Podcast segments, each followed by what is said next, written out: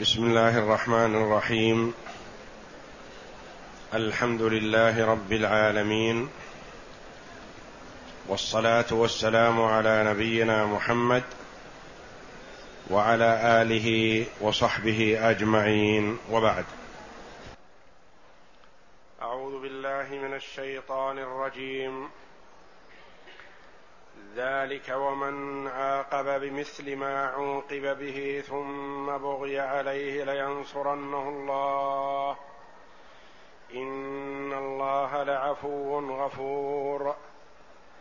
ذلك بأن الله يولج الليل في النهار ويولج النهار في الليل، وأن الله سميع بصير. ذلك بأن الله هو الحق، وأن ما يدعون من دونه هو الباطل، وأن الله هو العلي الكبير. قوله جل وعلا: ذلك ومن عاقب بمثل ما عوقب به ثم بغي عليه لينصرنه الله. جاءت هذه الآية بعد قوله جل وعلا: والذين هاجروا في سبيل الله ثم قتلوا أو ماتوا ليرزقنهم الله رزقا حسنا وإن الله لهو خير الرازقين، ليدخلنهم مدخلا يرضونه وإن الله لعليم حليم. ذلك ومن عاقب بمثل ما عوقب به ثم بغي عليه. ذلك الإشارة إلى ما تقدم من قوله جل وعلا: ليرزقنهم الله رزقا حسنا وإن الله لهو خير الرازقين، ليدخلنهم مدخلا يرضونه وإن الله لعليم حليم. أي الأمر ذلك ما وعد الله جل وعلا به أولئك محقق، ومن عاقب بمثل ما عوقب به ثم بغي عليه لينصرنه الله.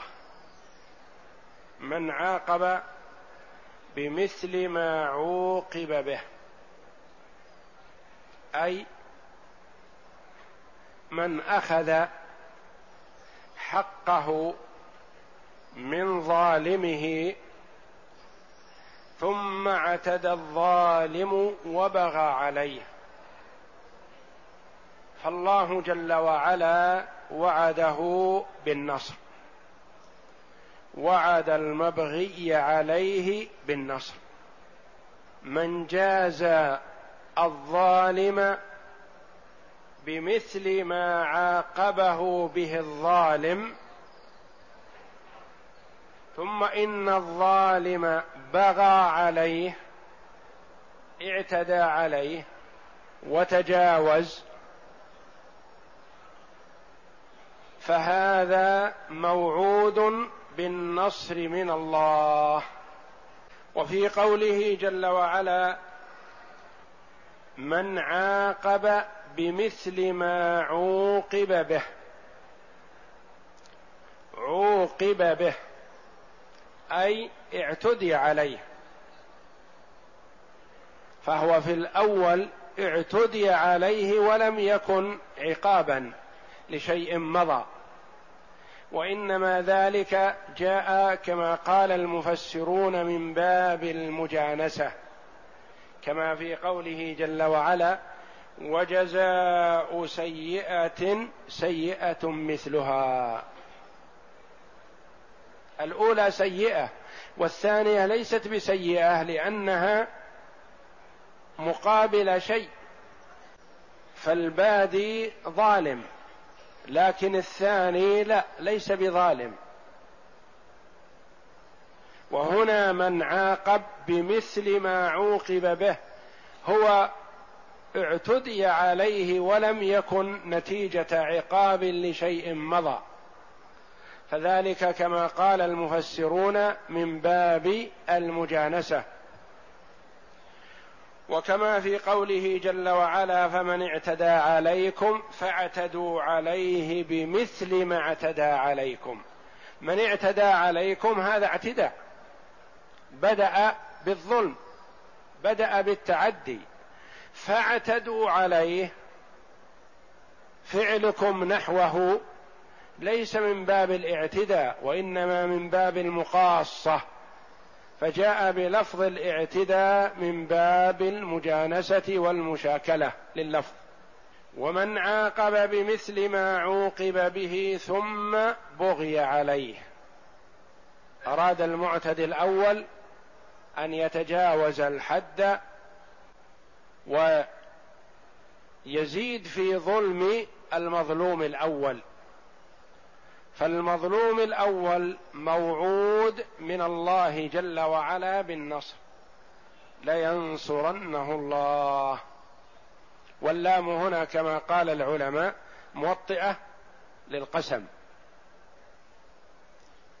وكأنه قال والله لينصرنه الله. إن الله لعفو غفور، إثبات صفتين عظيمتين لله جل وعلا، عفو عن عباده، غفور لذنوب المذنبين. وهنا ناسب ذكر صفة الله جل وعلا العفو، لأن من عاقب بمثل ما عوقب به، من عاقب أمامه أمران، هو مخير بين أمرين، إما أن يعاقب من تعدى عليه وهذا من حقه، وهناك ما هو أعلى من ذلك وهو العفو عمن ظلمه. من عفا وأصلح فأجره على الله. فالمجني عليه بالخيار بين أمرين، أحدهما أفضل من الآخر، فإذا اختار المفضول فالله جل وعلا عفو عنه.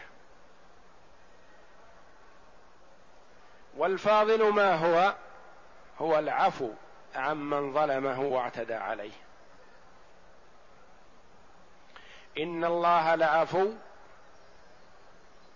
عمن أخذ بحقه ولم يعفو، غفور جل وعلا لذنوب المذنبين من عباده. وهذه الآية قيل نزلت في أذى الكفار للنبي صلى الله عليه وسلم ومن آمن به من الصحابة رضي الله عنهم، حيث آذوهم، فإذا أخذ المسلمون بحقهم ثم تجاوز الظالمون فاعتدوا زيادة، فالله جل وعلا واعدهم بالنصر.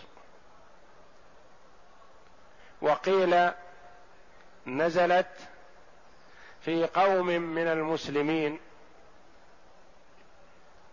جاءهم قوم من المشركين في أواخر شهر حرام، فناشدهم المسلمون بأن لا يقاتلوهم في الشهر الحرام،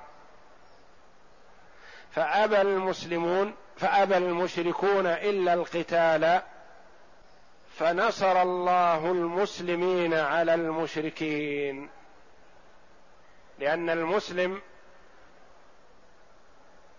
توقف عن القتال في الشهر الحرام، إلا من اعتدى عليه فله أن يدافع عن نفسه، فإذا دافع عن نفسه فله من الله جل وعلا النصر، وقد نصرهم الله جل وعلا على المشركين المعتدين.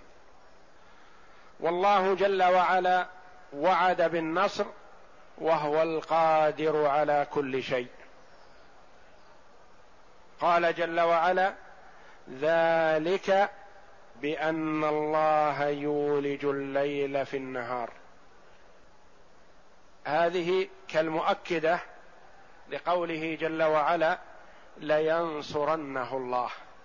لينصرنه الله، والله جل وعلا على كل شيء قدير، فقادر على أن ينصر العدد القليل أمام العدد الكثير ويؤيدهم، كما حصل ذلك في معارك عدة بين المسلمين والكفار. يكون المسلمون قلة في العدد وضعفا في العدة، ومع ذلك ينصرهم الله جل وعلا على الكفار مع كثرة عددهم وقوة عدتهم. فالله جل وعلا قادر على ذلك. ذلك بأن الله يولج الليل في النهار، فقدرة الله جل وعلا لا حد لها، وقدرة الله جل وعلا لا تقاس بقدرة المخلوق، ولا تتوقف على الأسباب وعلى الإمكانيات وعلى العدد والعدة، لا تتوقف على شيء من ذلك، إنما أمره إذا أراد شيئا أن يقول له كن فيكون. ذلك بأن الله يولج الليل في النهار. يولج يدخل الليل في النهار ويدخل النهار في الليل، وذلك بطول الليل أحيانا فيأخذ من النهار، فيطول الليل ويقصر النهار، ثم بعد فترة تتغير الحال فيطول النهار ويقصر الليل، يأخذ الليل من النهار ويأخذ النهار من الليل. ومن يقدر على ذلك غير الله؟ لا يقدر على ذلك إلا الله سبحانه وتعالى. ذلك أي الأمر ذلك كما تقدم، بأن الله يولج الليل في النهار، أو ذلك النصر والتأييد بأن الله يولج الليل في النهار. ذلك يصح أن يكون مبتدأ وخبره بأن الله يولج الليل في النهار، والباء هنا سببية بسبب أن الله يولج بمعنى يدخل الليل في النهار ويولج النهار في الليل. وأن الله سميع عليم، إثبات الصفتين العظيمتين لله جل وعلا، السمع والبصر، فهو لا يخفى عليه شيء، يسمع جل وعلا ويرى دبيب النملة السوداء على الصخرة الصماء في ظلمة الليل، يعلم ما توسوس به نفس الإنسان قبل أن يتكلم به أو يخبر به أحد. تقول عائشة رضي الله عنها: سبحان الذي وسع سمعه الأصوات. جاءت خولة بنت حكيم تجادل النبي صلى الله عليه وسلم في زوجها، فتقول: أنا معهما مع النبي صلى الله عليه وسلم والمرأة المجادلة، ويخفى علي بعض كلامها. وقبل أن تنتهي من حديثها أنزل الله جل وعلا: قد سمع الله قول التي تجادلك في زوجها وتشتكي إلى الله والله يسمع تحاوركما إن الله سميع بصير. ونزل الفرج من الله جل وعلا: الذين يظاهرون منكم من نسائهم ما هن أمهاتهم. وأن الله سميع لا يخفى عليه شيء، وسع سمعه كل شيء. بصير بصره جل وعلا نافذ، مطلع على جميع خلقه، لا تخفى عليه خافية، ولا يكن منه ستر ولا ليل ولا نهار جل وعلا، لا تخفى عليه خافية. الخلق بين يديه، يرى ويسمع ما يجري منهم تعالى وتقدس. وأن الله سميع بصير، إثبات صفة السمع والبصر لله جل وعلا على ما يليق بجلاله وعظمته، لا يقال كسمع المخلوقين ولا كبصر المخلوقين، ولا تنفى صفة السمع والبصر عن الله جل وعلا فيعطل من صفات الكمال سبحانه وتعالى. ذلك بأن الله هو الحق، ذلك بأن الله يولج الليل في النهار، ذلك بأن الله هو الحق، فهو الإله الحق، ودينه حق، ورسوله حق، وكتابه حق، وصفاته حق جل وعلا. ذلك بأن الله هو الحق، وأن ما يدعون من دونه، وفي قراءة وأن ما تدعون من دونه هو الباطل. تدعون يكون خطابا للمشركين، ويدعون خطابا للنبي صلى الله عليه وسلم، يراد بما يدعون أي المشركون. وأن ما يدعون من دونه هو الباطل، يدعون من دونه هو الباطل، لا وجود له ولا حقيقة له، ولا يستحق أن يصرف له شيء من العبادة، ملك أو ميت أو صنم أو وثن، مخلوق من مخلوقات الله مهما يكون، وإن كان من أفضل الخلق فلا يستحق شيئا من أنواع العبادة، لأن العبادة لله جل وعلا. أفضل الخلق محمد صلى الله عليه وسلم، وأفضل صفاته وأحبها إليه صفة العبودية، فلا شراكة له في الألوهية، ولا يستحق صلى الله عليه وسلم شيئا منها، ولا يرضى بأن يوصف بغير ما وصفه الله جل وعلا به عبده ورسوله صلى الله عليه وسلم. فهو عليه الصلاة والسلام عبد لا يعبد، ورسول لا يكذب صلوات الله وسلامه عليه. إذن كل ما عبد من دون الله فهو باطل. وأي شخص صرف شيئا من أنواع العبادة لغير الله فقد انتهك أعظم الظلم، كما قال الله جل وعلا عن لقمان أنه قال لابنه: يا بني لا تشرك بالله إن الشرك لظلم عظيم. الشرك ظلم عظيم، لأن العبادة حق الله جل وعلا وحده، فإذا صرف شيء من حق الله جل وعلا للمخلوق فقد انتهك المرء أعظم أنواع الظلم. أخذ حق مخلوق لمخلوق آخر، أليس ذلك ظلم؟ ظلم،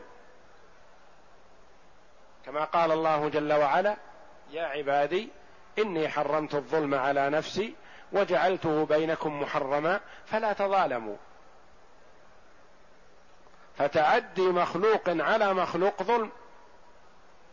فإذا كان في صرف حق الله جل وعلا لمخلوق ماذا يكون؟ أظلم الظلم وأشده وأفظعه. وأن ما يدعون من دونه هو الباطل، فإذا دعا المرء مخلوقا كائنا من كان فقد وقع في الباطل، وقع في الحرام، وقع فيما لا يحل. وحال كثير من الناس يدعي الإسلام ويعمل الأعمال الصالحة لكنه يبطلها بالشرك الأكبر من حيث يشعر أو من حيث لا يشعر. فإذا دعا أي مدعو من دون الله فقد أبطل جميع عمله ووقع في الشرك الأكبر، كما هو حال كثير ممن يدعي الإسلام، يصلي ويصوم ويزكي، فإذا انتهى من صلاته توجه إلى قبر الولي أو السيد ووقف أمامه خاشعا وطلب منه شيئا لا يستحق أن يطلب إلا من الله جل وعلا، بهذا أحبط كل عمله والعياذ بالله، أشرك مع الله في العبادة فحبط عمله. وكل من أشرك مع الله في عبادته فقد حبط عمله، كما قال الله جل وعلا في حق أفضل الخلق على الإطلاق صلوات الله وسلامه عليه، يقول الله جل وعلا لعبده ورسول نبينا محمد صلى الله عليه وسلم: ولقد أوحي إليك وإلى الذين من قبلك لئن أشركت ليحبطن عملك ولا تكونن من الخاسرين. فحال كثير من المسلمين في كثير من بلاد الإسلام واقعون في الشرك الأكبر من حيث يشعرون أو لا يشعرون. إذا وقف أمام قبر الولي أو الوثن أو الصنم أو السيد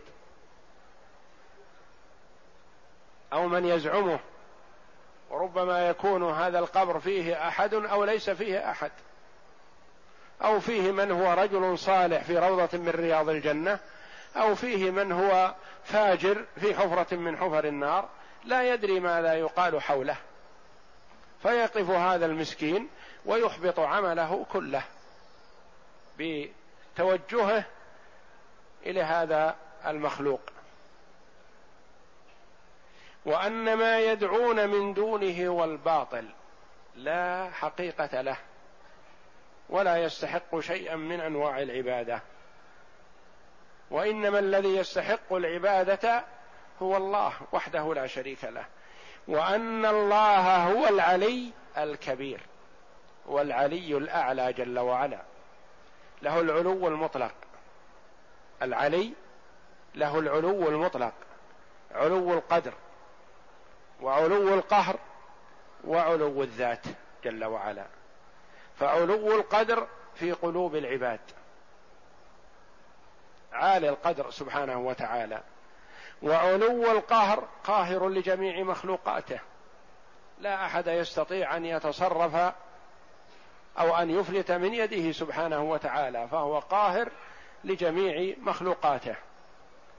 وعلو الذات فهو جل وعلا مستو على عرشه فوق المخلوقات كلها، بائن من الخلق جل وعلا. وقد ظل في هذا طوائف من الناس ممن يزعم الإسلام،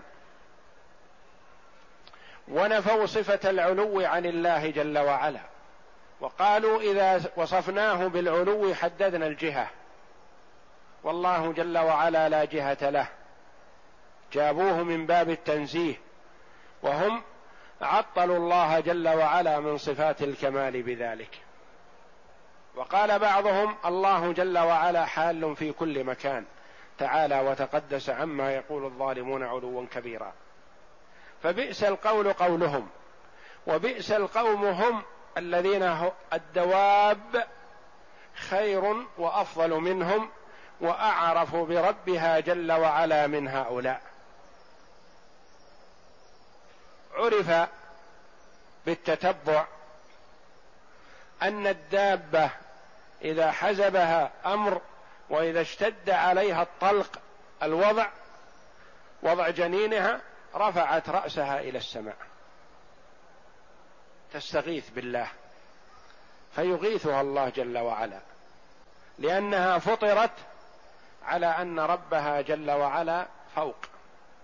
وبعض هؤلاء والعياذ بالله يقول إن قولك سبحان ربي الأعلى مثل قولك سبحان ربي الأسفل، سواء بسواء، تعالى الله وتقدس، لأنه في العلو وفي السفل تعالى وتقدس، وهو جل وعلا بائن من خلقه مستو على عرشه، والعرش سقف المخلوقات، وأن الله هو العلي له العلو الكامل.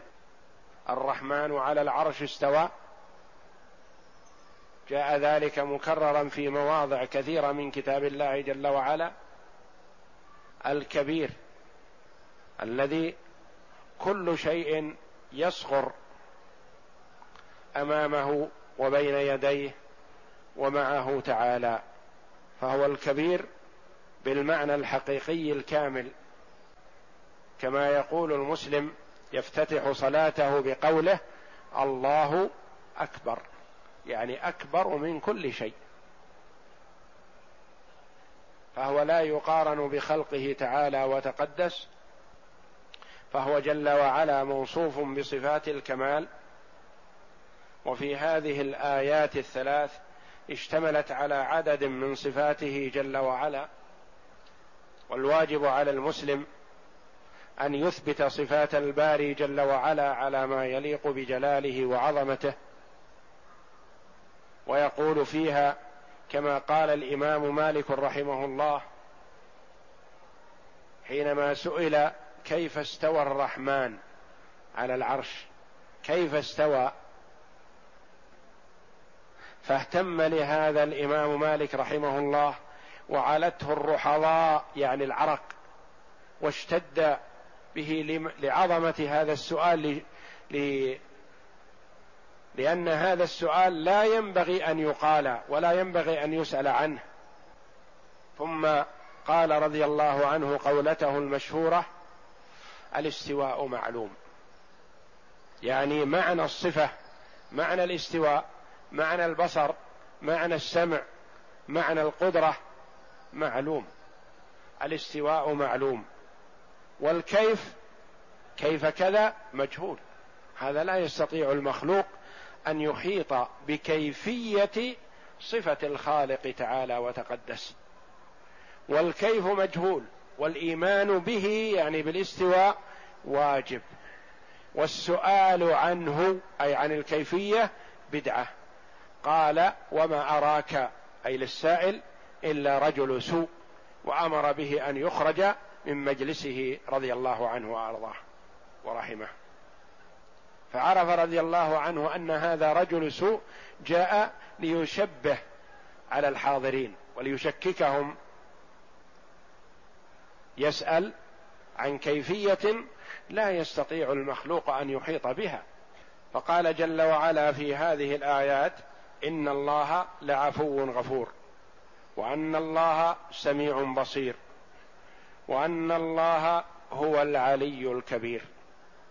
فالواجب على المسلم إثبات صفات الله جل وعلا على ما يليق بجلاله وعظمته، والمعنى معلوم، والكيف مجهول، ولا يسأل عن الكيفية، ولا يستطيع المخلوق إلى سميع، عرفنا معنى سميع، بصير عرفنا معنى بصير، علي عرفنا معنى علي بأن له العلو المطلق، كبير عرفنا معنى كبير وهو الكبر. فالله جل وعلا موصوف بصفات الكمال، منزه عن صفات النقص والعيب، والله أعلم، وصلى الله وسلم وبارك على عبده ورسول نبينا محمد وعلى آله وصحبه أجمعين.